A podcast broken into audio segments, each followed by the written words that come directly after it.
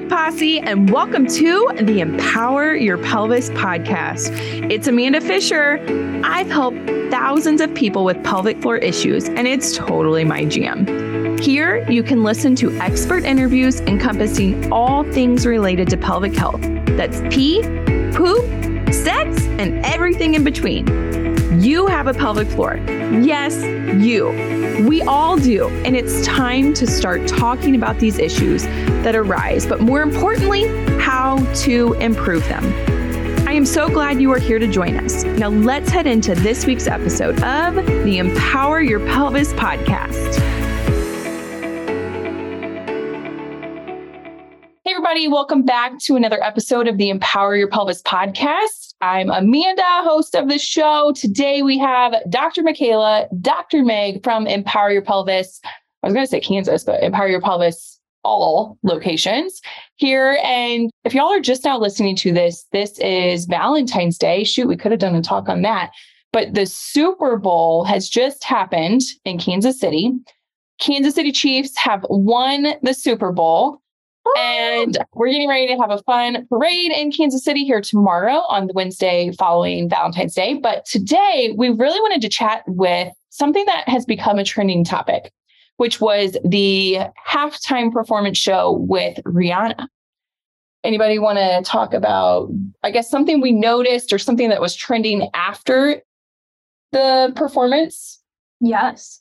So during the performance, we all noticed that there weren't a lot of outfit changes, not a lot of dancing was done by Rihanna besides slight movements, and maybe even we all noticed a little bump, but didn't want to judge the bump just in case it was just a little leftover from being postpartum.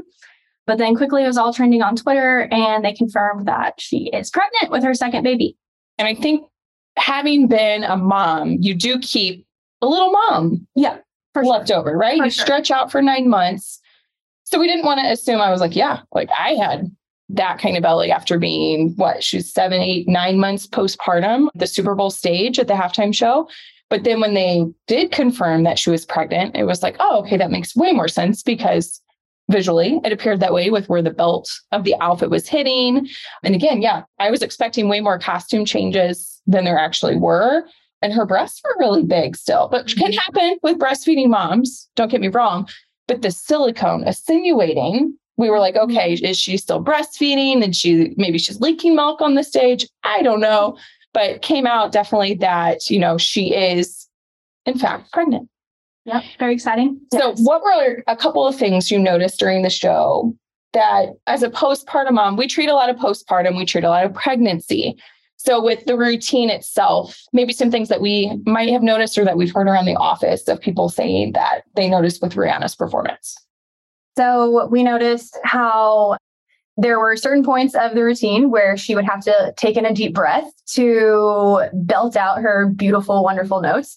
And when you're pregnant, growing a, a human being, that space becomes less. So, really noticing that she had to really expand the ribs in order to project and get out those wonderful long notes. I'm feeling short of breath. Mhm. What about balance wise? Uh, balance wise, maybe stepping up onto the platform looked a little wobbly. Maybe needed to work on some hip strengthening there. Mhm. um, still feeling probably some weakness from being postpartum. And also, balance wise, growing a human, your base of support is completely different. So, Yes. Your Yeah. center of gravity is constantly changing. So we were thinking too, like if she were, hopefully she is seeing a pelvic floor physical therapist wherever she's located, because you can do that. And we really recommend it during pregnancy. So some things that we will discuss, like what we would do during pregnancy and maybe even to prep her for her being pregnant so quickly after just having a baby can make it a little bit harder probably for her routine, just things being stretched out and haven't had the time to fully build up the strength in the pelvic floor, the hips, full body strengthening, and so on and so forth. But when we have patients in the clinic, what are some things that we look at or work on with our patients? Well, during pregnancy and postpartum period, we always are working on regaining some glute strength because when you are growing a baby, your balance changes and your posture changes. And typically we end up with a lot of glute weakness and core weakness. So we're always trying to kind of reconnect the core, the glutes, the brain, the pelvic floor, get everybody on the same page. So that would be something mm-hmm. for sure. Mm-hmm. And then as far as the breathing goes, especially during pregnancy, we lose some of the space in our abdomen. So really working on like focusing on that rib excursion. So getting the ribs to move out um, to the sides, but also front to back. That helps to really work on that rib mobility. And so we do that with like, obviously, when you're pregnant, it's not comfortable to lay on your back. So if you lay on your side and like gently place your hand on the opposite rib, and then work on breathing into that rib cage. So getting that kind of outward motion of the rib to get nice deep breathing. And then postpartum, we don't want to put a ton of pressure through the belly. So again, working on that rib expansion and focusing on sending the air there versus thinking belly getting bigger because we want to protect. And like Michaela was saying, we get that disconnect um, after having a baby with our deep core muscles, which are so important for stabilizing our spine, help with our pelvic floor strength, and kind of just overall health of the body. So avoiding kind of putting a lot of air into the belly, focusing on the rib excursion. So in true Rihanna fashion, like thinking of your breathing happening like an umbrella, Ella, Ella, A, A, popping it out left to right as your ribs open up. And then as you exhale, all that air comes out, that umbrella is collapsing back down as if like it stopped raining.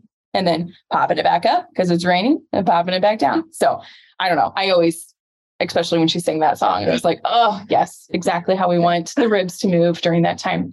And then I think one area in particular, too, during pregnancy, I feel like people think about mobility or feel like hormones like the relaxin hormone is going to create more mobility in our body. But so often we're seeing tension too in the pelvic floor and in the hips that may hinder mobility or cause instability even. So giving um I think it's awesome for people to come into pelvic floor so we can actually get an eye on what's happening inside the pelvis, where we're seeing tension, not only in the pelvic floor, how is it contracting and relaxing, but then also hips left and right, where are we seeing tension and tightness, and how can we improve that so that they can have a really great delivery?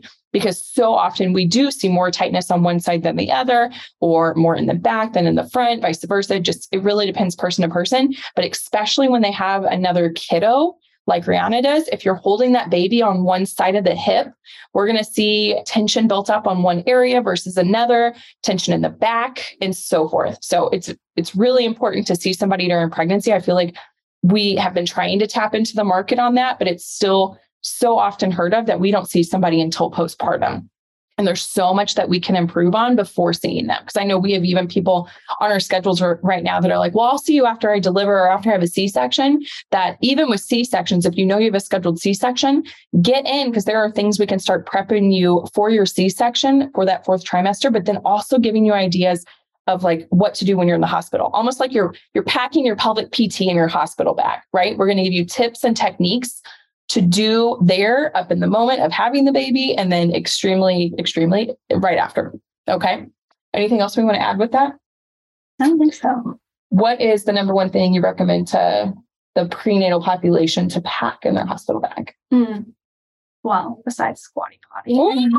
Say that again. squatty body. Yes. Why is that such a great item? Because your tissue is just very vulnerable postpartum. And so the more help you can get when the first time you go pee, and especially the first time you go poop, um, you really want your feet in the right position to get optimal stretch of your pelvic floor. You don't have to be bearing down and you don't want to have to be experiencing any more pain than you need to be experiencing. So, and I, I don't know about you guys, but I was like scared to death to pee or poo. Oh, yeah. After anything was happening down there. Mm-hmm. Yeah. Very terrifying. Anything you recommend? I was going to say squatty potty as well. So important. But probably supportive like undergarments for after. You know, there's lots of leaking that happens after, lots of fluid that has been disrupted. So making sure that you have good, and especially like after like C section or something like that, where you really need to compress and support the abdomen, having those garments to with that in the meantime until you can get in and see your pelvic floor physical therapist is important. So Bao Bei, B A O space B E I body has great C section bloomers and postpartum bloomers. So these are the postpartum underwear that we really like to see versus an abdominal binder. I feel like there's so many variations to abdominal binders that might be too much pressure on the abdomen that the bloomers are a great place to start after having the baby. Can we do abdominal binders? Yes, but talk to somebody before you actually go out and purchase one, and they can give great recommendations for that. My recommendation for a C section mom would be to get a pillow. So, for that first postpartum poo, when you have that squatty potty, you can also use the pillow to help support your scar.